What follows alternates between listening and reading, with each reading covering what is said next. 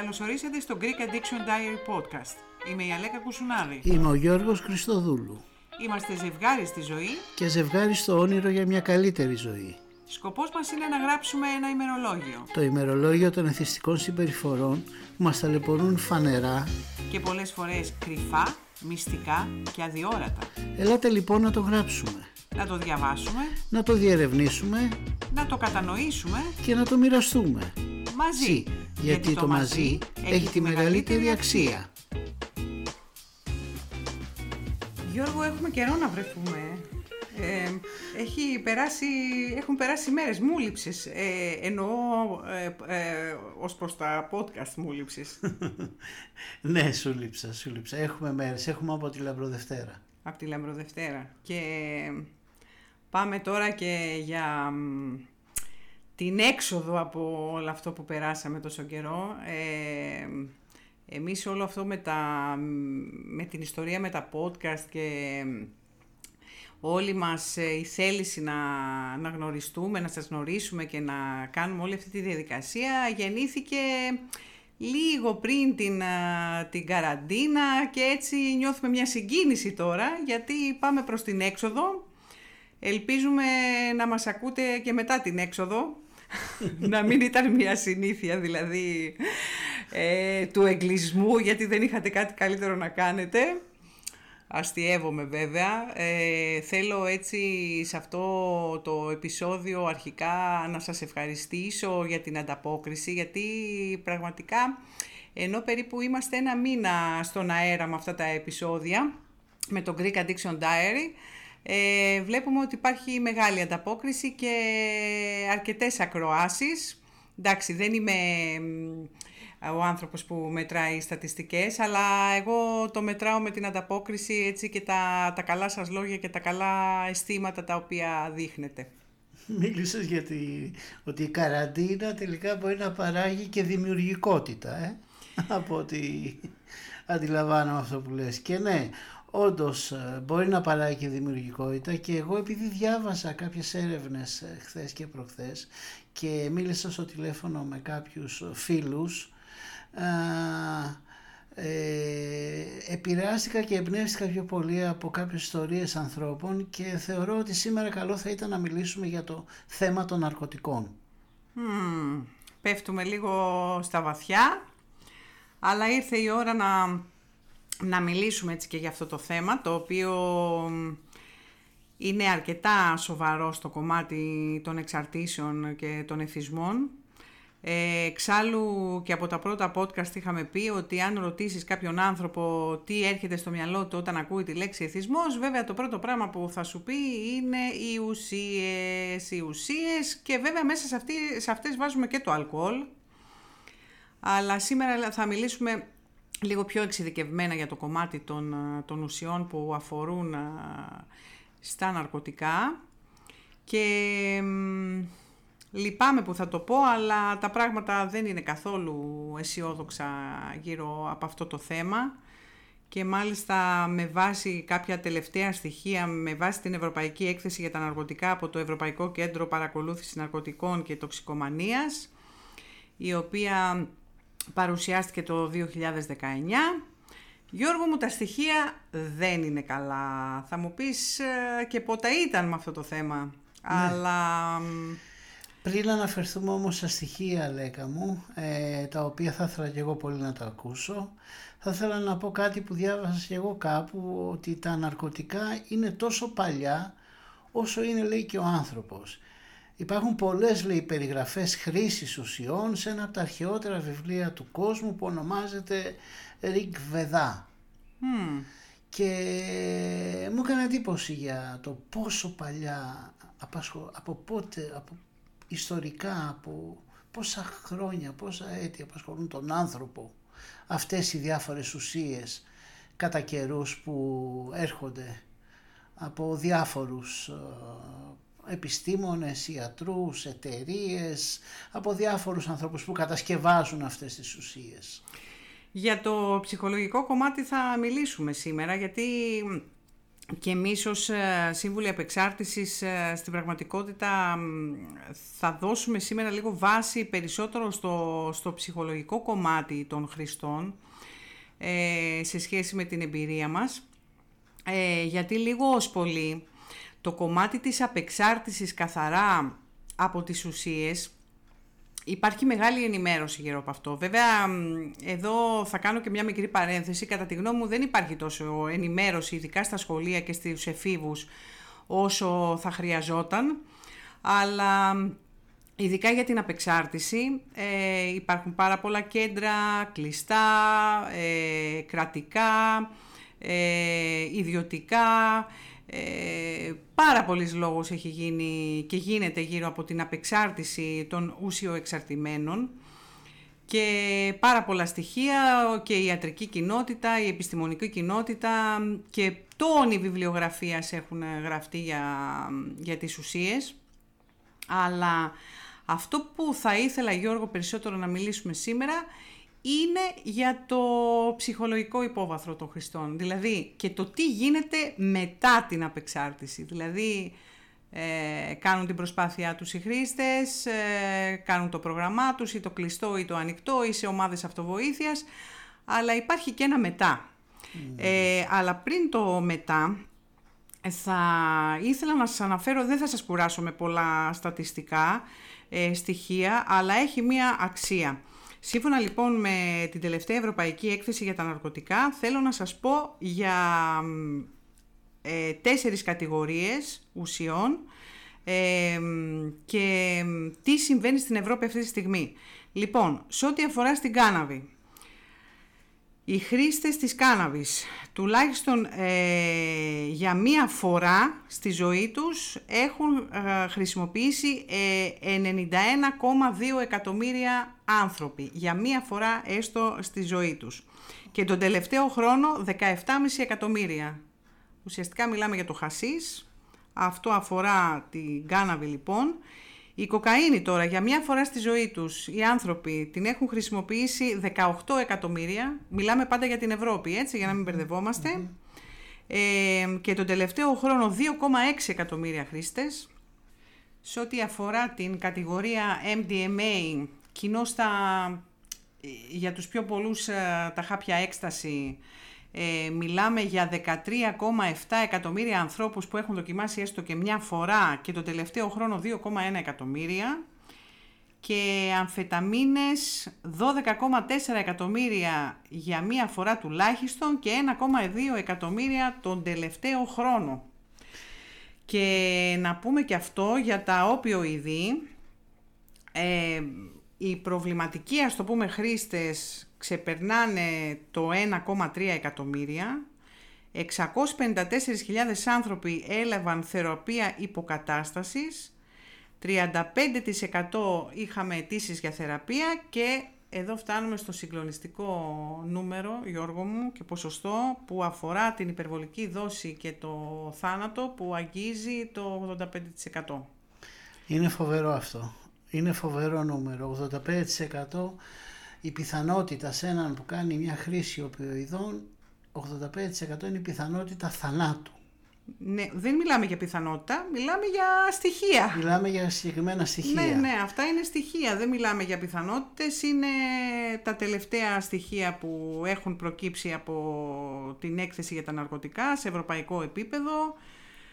Ξέρεις τι μου κάνει εντύπωση Αλέκα, παρόλο που όλες οι κυβερνήσεις και όλες οι θρησκείες ανέκαθεν ήταν εναντίον των ναρκωτικών, τα ναρκωτικά παραμένουν πάντα αρκετά δυνατά και σε κάποιους ανθρώπους μέχρι και θανατηφόρα. Ναι, θες να πεις ότι παρόλο που υπάρχει ε, μια κατάσταση η οποία δείχνει ε, και από, όντως και από τις κυβερνήσεις και από τις θρησκείες με την έννοια της ηθικής ας το πούμε ε, οι άνθρωποι να πω βρίσκουν καταφύγιο, θα το δούμε αυτό, τι ακριβώς συμβαινει γιατί οι έρευνες λένε και οι πληροφορίες ε, λένε ότι ε, υπάρχουν διάφοροι λόγοι που ξεκινάνε τη χρήση οι άνθρωποι. Θες να μας πεις κάποια πράγματα γι' αυτό Γιώργο; Ε, πιστεύω ότι οι λόγοι που μπορεί να ξεκινήσει κάποιος τη χρήση διαφέρουν. Άλλος ξεκινάει πολλές φορές για κάποιο λόγο να διασκεδάσει λίγο περισσότερο με τους φίλους του. Σε κάποιο βράδυ, σε κάποιο μπαράκι, του προσφέρθηκε τέλος πάντων κάτι, ένα τσιγάρο, μια σκόνη κάπου, για να κάνει λίγο τη βραδιά του ίσως καλύτερη. Το θέμα είναι όμως, το μεγαλύτερο πρόβλημα δεν είναι, το, το θέμα είναι ποιος κολλάει. Αυτό είναι το πρόβλημα το κόλλημα. Υπάρχουν περιστασιακοί χρήστες, υπάρχουν άνθρωποι που δοκιμάσαν και δεν το ξαναδοκιμάσαν ποτέ στη ζωή τους. Το πρόβλημα είναι όμως τους ανθρώπους που κολλάνε και εγώ πιστεύω ότι σε αυτό το πρόβλημα πρέπει να ακολουθεί κάτι από πίσω. Υπάρχει μια ιδιαίτερη ψυχολογία για έναν άνθρωπο που έχει ανάγκη τα ναρκωτικά για να ζήσει. Ναι. Υπάρχει βέβαια και το εξής ε, φαινόμενο ότι πάρα πολλοί άνθρωποι και αυτό προκύπτει και από τα νούμερα έτσι. Όταν μιλάμε για 17,5 εκατομμύρια άνθρωποι που κάνουν χρήση κάναβης, μιλάμε για το 14,4% του συνόλου. Α, και δεν είπαμε και τις ηλικίες. Ε. αυτό αφορά την ηλικία 15 με 34. Μιλάμε ότι αφορά το 14,4% του, του πληθυσμού αυτής της ηλικίας στην Ευρώπη. Είναι τεράστιο το ποσοστό. Οι έρευνες λένε ότι η κάναβη στρώνει το δρόμο για τα πιο σκληρά ναρκωτικά.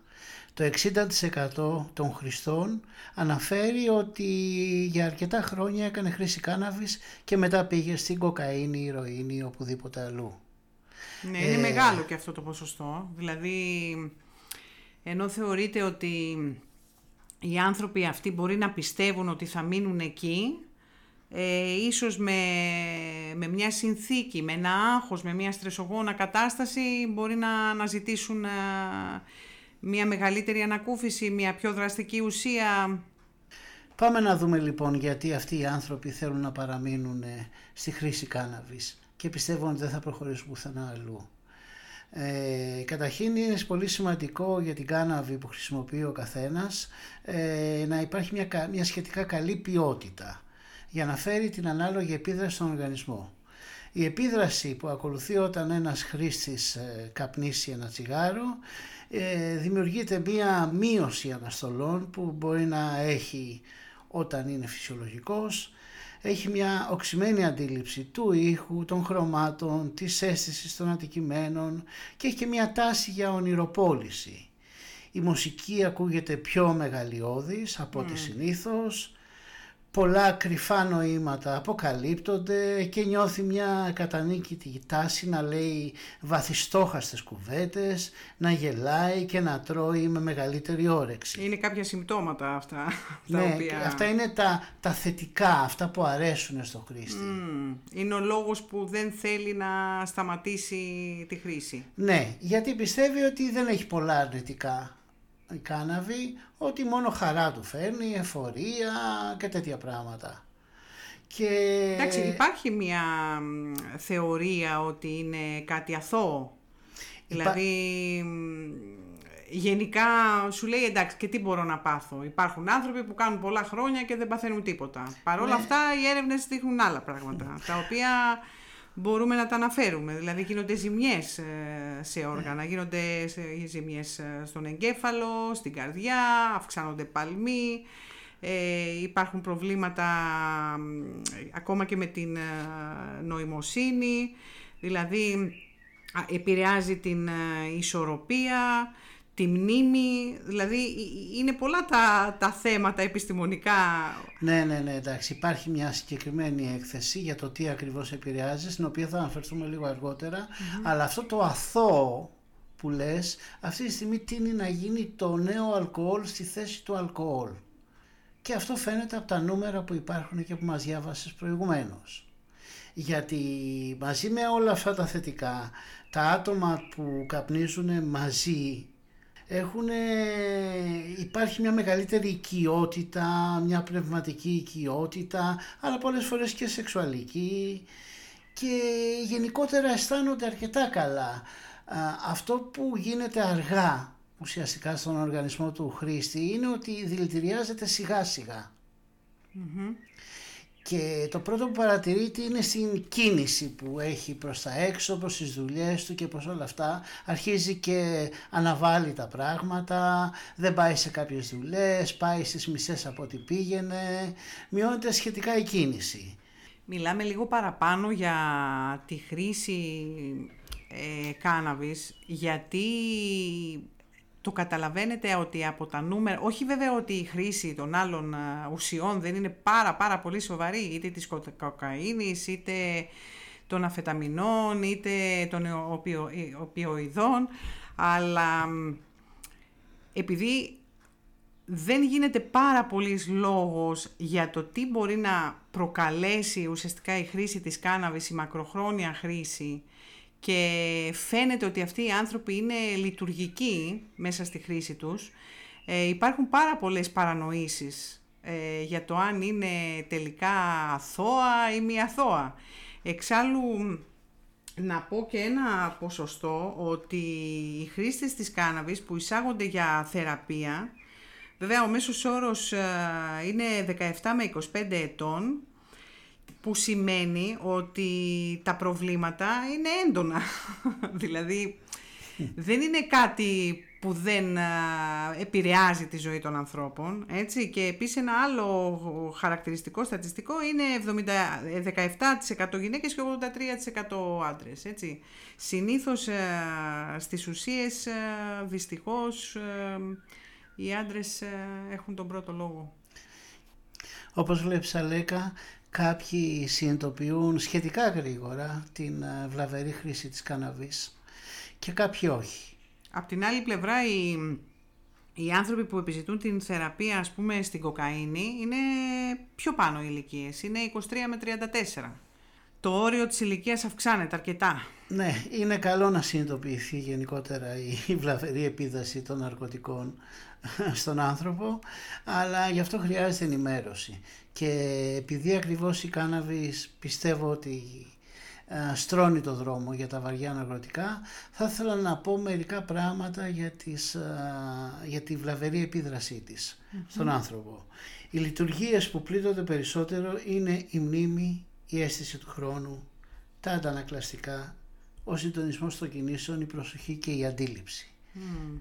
Εξασθενεί το ανεσοποιητικό σύστημα και μειώνει φοβερά την ικανότητα οδήγησης. Σε γενικές γραμμές μεγαλώνει η απάθεια σε αυτά τα άτομα και ο πανικός, η παράνοια και η ψύχωση είναι πιο κοντά. Τώρα βέβαια ακολουθούν και τα άλλα, αυτά που λέμε τα, τα πιο δύσκολα ναρκωτικά, που είναι η κοκαίνη, οι αμφεταμίνες, τα οπιοειδή, η ηρωίνη δηλαδή. Ε, εκεί τα ποσοστά βέβαια είναι λιγότερα, αλλά οι συνέπειες πολύ πιο βλαβερές. Αναφέραμε πριν ήδη το, 80%, το 85% των θανάτων από τα οπιοειδή και οι άνθρωποι υποφέρουν Γιώργο, υποφέρουν πάρα πολύ. Ναι, υποφέρουν. Τα ναρκωτικά είναι ένα αποτέλεσμα. Είναι μια επιλογή, είναι μια απόφαση που την κάνει κάποιος κάποτε, κάπου, σε μια παρέα. Α, αυτό που έχει σημασία είναι το γιατί ο άλλος καταλήγει να πάρει αυτή την απόφαση ή να δοκιμάσει τόσο αβίαστα κάποιο είδος ναρκωτικού που είναι γνωστό ότι τα ναρκωτικά βλάπτουν. Καταρχήν θέλω να πω ότι ο εθισμός λειτουργεί σαν ένα είδος καταπραϊντικού σε αυτό που νιώθει ο άνθρωπος, ο χρήστης. Ο κάθε άνθρωπος που έχει έναν εθισμό είτε σαν καταπαρεντικό χρησιμοποιεί τα ναρκωτικά, είτε το αλκοόλ, είτε το φαγητό, είτε όποια άλλη πληροφορία έχει στο μυαλό του ότι αυτό τον ευχαριστεί και το καταπραίνει, πρέπει να φύγει, δηλαδή πρέπει να τα βάλουμε πρώτα με τον εθισμό, να πάμε σε έναν σύμβουλο ψυχικής υγείας, σε έναν ειδικό απεξάρτησης, να μπορέσει να φύγει αυτό για να δούμε καθαρά αυτό το οποίο νιώθουμε και αυτό το οποίο νιώθουμε όσο δυσάρεστο μπορεί να είναι χωρίς το καταπραγητικό μας κτλ. μπορούμε να το δουλέψουμε φυσιολογικά με ένα σύμβουλο ψυχικής υγείας, με έναν άνθρωπο. Και είναι πολύ σημαντικό να δουλευτεί και στα τρία επίπεδα. Και σωματικό και συναισθηματικό αλλά και πνευματικό. Θες να πεις ότι το πρώτο πράγμα που προέχει είναι η σωματική απεξάρτηση, ειδικά στο κομμάτι βέβαια των ουσιών, γιατί μιλάμε καθαρά για μια τοξική κατάσταση, εντελώς τοξική που επηρεάζει όλο το κυταρικό σύστημα και γι' αυτό όπως προαναφέραμε υπάρχουν πάρα πολλοί τρόποι να απεξαρτηθεί κάποιος. Αλλά από ό,τι καταλαβαίνω Γιώργο θες να μιλήσεις περισσότερο για το, για το κομμάτι της ανάρρωσης, αυτό που λέμε στους όρους της, των εξαρτήσεων το recovery. Δηλαδή το τι γίνεται μετά και εκεί θα συμφωνήσω και εγώ απόλυτα ότι ο άνθρωπος χρειάζεται βοήθεια στην επανένταξη, η οποία επανένταξη σημαίνει τα πάντα, γιατί ο άνθρωπος ο οποίος κάνει χρήση έχει χάσει πολλά χρόνια από τη ζωή του. Επειδή υπάρχει πάντα ο κίνδυνος της υποτροπής, θα πρέπει ο άνθρωπος ο οποίος έχει πάει για θεραπεία ε, να έχει μία σχέση με το θεραπευτή του μέχρι το, το σημείο που να του φύγει τελείως η επιθυμία για επανάληψη του εθισμού του. Και για να συμβεί αυτό πιθανότατα μπορεί να χρειαστεί σε άλλες περιπτώσεις μια μεγάλη χρονική περίοδος, σε άλλες ίσως μικρότερη. Αλλά αν δεν κατανοήσει ο άνθρωπος που έχει το πρόβλημα το γιατί του αρέσει να καταπραίνει αυτό που νιώθει με το συγκεκριμένο του εθισμό, τότε δεν πρόκειται να σταματήσει να υπάρχει αυτή η επιθυμία μέσα του. Θέλεις να πεις, ε, Γιώργο, ότι ο κίνδυνος της υποτροπής ε, ελαχιστοποιείται από τη στιγμή που ο θεραπευόμενος, ας πούμε, καταλάβει τους λόγους για τους οποίους οδηγήθηκε στη χρήση. Γιατί τις περισσότερες φορές υπάρχει ένα δύσκολο ψυχολογικό υπόβαθρο και η εμπειρία λέει ότι μπορεί να έχεις ε, σωματικά καθαρίσει, αλλά αν γυρίσεις σε κάποιες καταστάσεις υψηλού κινδύνου, ας πούμε σε μια οικογένεια που έχει προβλήματα και το ερέθισμα πάντα υπάρχει εκεί, ε, εκεί θες να μου πεις ότι μπορεί πάλι να πυροδοτηθεί ο λόγος ε, που μας οδήγησε αρχικά στη χρήση. Υπάρχουν και κάποιες περιπτώσεις που υπάρχει διπλή διάγνωση. Ναι, να εξηγήσουμε βέβαια τι είναι η διπλή διάγνωση. Η διπλή διάγνωση είναι αν ε, προϋπάρχει ίσως ε, μία συναισθηματική διαταραχή ή μία άλλου τύπου διαταραχή, ε, πιθανότατα κατάθλιψη ή τέλος πάντων κάποιο, κάποια άλλη διαταραχή και εκεί βέβαια πρέπει να διερευνηθεί, αλλά σε κάθε περίπτωση συστήνεται η θεραπεία να συνεχίζεται μέχρι ο άνθρωπος να απομακρύνει ως το δυνατόν περισσότερο την επιθυμία για χρήση. Δηλαδή, το να μένουν οι άνθρωποι με μια πολύ ισχυρή επιθυμία, ε, αυτό κάνει όλη την κατάσταση επίφοβη. Ναι, η επιθυμία αυτή είναι βλαβερή και καταστρέφει τους ανθρώπους. Είναι γνωστά τα αποτελέσματα του εθισμού στην ανθρωπότητα. Μιλάμε για εκατομμύρια θύματα. Και για μένα θα έπρεπε να αντιμετωπίζεται όχι με τον τρόπο που αντιμετωπίζεται αυτή η σοβαρή κατάσταση του εθισμού τόσο απλοϊκά. Είναι ένα πολύ βαθύτερο θέμα και χρειάζεται κάποιους ανθρώπους που γνωρίζουν γύρω από αυτό το θέμα. Εννοείς βέβαια για τον ίδιο το χρήστη, απλοϊκά από τον ίδιο το χρήστη, να μην δίνει την απαραίτητη σημασία και την ανάλογη σοβαρότητα σε, σε όλο αυτό που του συμβαίνει, έτσι; Ναι, γιατί παρατηρείται το φαινόμενο της υποτροπής πολύ τακτικά άνθρωποι που έχουν εθισμό με το φαγητό, πηγαίνουν σε έναν διατολόγο, ακολουθούν μια καλή δίαιτα, χάνουν τα κιλά. Για λίγο καιρό ίσως χαίρονται το σώμα τους. Μετά όμως σιγά σιγά αυξάνεται πάλι. Ναι, βέβαια εδώ στην περίπτωση όπως είχαμε αναφέρει και σε άλλο podcast το θέμα του φαγητού είναι λίγο πιο ιδιαίτερο. Πάρα πολλοί κόσμος υποφέρει χωρίς να γνωρίζει ότι και το φαγητό λειτουργεί ψυχοδραστικά πολλές φορές ε, ε, στον άνθρωπο ε, με μία τάση να καταπραίνει τα συναισθήματα αλλά για το θέμα των ναρκωτικών ε, υπάρχει τόσο πολλής λόγος και τόσα πολλά χρόνια που, που πραγματικά μερικές φορές κάνει εξαιρετική εντύπωση οι ίδιοι οι χρήστες ενώ υποφέρουν από όλο αυτό που τους συμβαίνει δεν δείχνουν την απαραίτητη σοβαρότητα. Όπως και να έχει όντως είναι ένα θέμα εξαιρετικά δύσκολο ε, ειδικά στα ναρκωτικά που, που επεμβαίνει και σε όλο το κυταρικό σύστημα. Ε, η αποτοξίνωση δείχνει να είναι ένα πολύ δύσκολο πράγμα, αλλά δεν είναι ακατόρθωτο. Ε, υπάρχουν εκατομμύρια άνθρωποι που εξίσου τα έχουν καταφέρει και σε προγράμματα και σε ομάδες αυτοβοήθειας ε, και να το περάσουμε αυτό το μήνυμα γιατί αυτή είναι η ελπίδα και να πάμε όσο μπορούμε κόντρα στα στατιστικά που δεν είναι αισιόδοξα αλλά και εμείς γι' αυτό κάνουμε όλη αυτή την ενημέρωση γιατί αξίζει να ζει ελεύθερα ο άνθρωπος, ελεύθερος από εθισμούς. Μια που είπες στατιστικά, αυτό που θέλω να συμπληρώσω είναι ότι οι περισσότεροι χρήστες ναρκωτικών, ο μόνος λόγος που πάνε για να κόψουν τα ναρκωτικά είναι γιατί πιστεύουν ότι το ναρκωτικό είναι το πρόβλημα στη ζωή τους. Οπότε με το που κόβουν την ηρωίνη, την κοκαίνη ή το χασίς, μετά νιώθουν ότι δεν έχουν κανένα άλλο πρόβλημα και μπορούν να συνεχίσουν τη ζωή τους. Και εκεί ακριβώς είναι που έρχεται και η υποτροπή. Ναι, αλλά το μεγάλο κλειδί και γι' αυτό σήμερα μιλάμε περισσότερο είναι να προσπαθήσουν οι άνθρωποι περισσότερο να συνειδητοποιήσουν το λόγο για τον οποίο ε, κατέληξαν να είναι εθισμένοι. Γιατί πιστέψτε με, αν βγούμε έξω στο δρόμο και ρωτήσουμε τους ανθρώπους, κανένας δεν θέλει να, να είναι δέσμιος μια τέτοιας κατάστασης που μπορεί να μπαίνεις αρχικά ε, λίγο αυτό που λέμε σαν παιδική χαρά, έλα μωρέ σε μένα θα συμβεί, έλα μωρέ εγώ δεν θα υποφέρω, εγώ θα το κόψω αύριο, εγώ μπορώ να το κόψω, αλλά τελικά μπαίνει στο δίχτυ αυτό, το πολύ δύσκολο και το ξεμπέρδεμα είναι πολλές φορές, πιστέψτε με, πάρα πολύ βασανιστικό. Συχνά ο λόγος αναφέρεται ότι είναι ε, η δυστυχία ας πούμε σε πολλούς από αυτούς τους ανθρώπους. Το θέμα είναι να διερευνηθεί αυτή η δυστυχία αν πραγματικά υπάρχει. Υπάρχουν όντως κάποιες περιπτώσεις ανθρώπων που υποφέρουν πραγματικά. Υπάρχουν και περιπτώσεις ανθρώπων που απλά ερμηνεύουν τη ζωή που έχουν με πολύ δυστυχισμένο τρόπο και ή είναι μισοδυστυχισμένοι, έχουν κάποια σοβαρά προβλήματα αλλά όχι τόσο πολλά όσο ερμηνεύουν αυτοί που νιώθουν ότι πραγματικά είναι αβοήθητοι.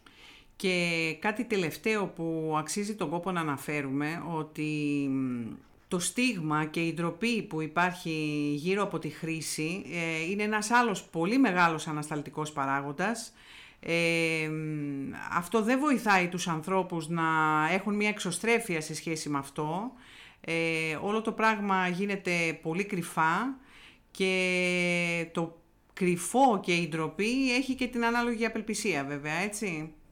Ναι, είναι φοβερό. Μιλά, μιλάνε οι άνθρωποι τόσο εύκολα για όποιον άλλον έχει πρόβλημα με τα ναρκωτικά, αλλά αν συμβεί στην ίδια οικογένεια τη δικιά τους, τσιμουδιά. Ναι. Πολλής λόγος βέβαια γίνεται αν ο εθισμός είναι ασθένεια ή δεν είναι. Πάντως, ε, δεν θα το λύσουμε σήμερα, είναι μεγάλο θέμα. Ε, γιατί κάποιοι λένε ότι ο εθισμός είναι επιλογή, αλλά παρόλα αυτά τα συμπτώματα και ο τρόπος που ζει ένας εθισμένος ε, είναι ασθένεια, ε, είναι ασθενικός, δεν υπάρχει στένος δηλαδή και μόνο αυτό μας βάζει στην διαδικασία να καταλαβαίνουμε ότι χρειάζεται θεραπεία. Εγώ πιστεύω, λέγαμε ότι η επιλογή ξεκινάει ακριβώς με το τέλειωμα του εθισμού. Ναι, ακριβώς.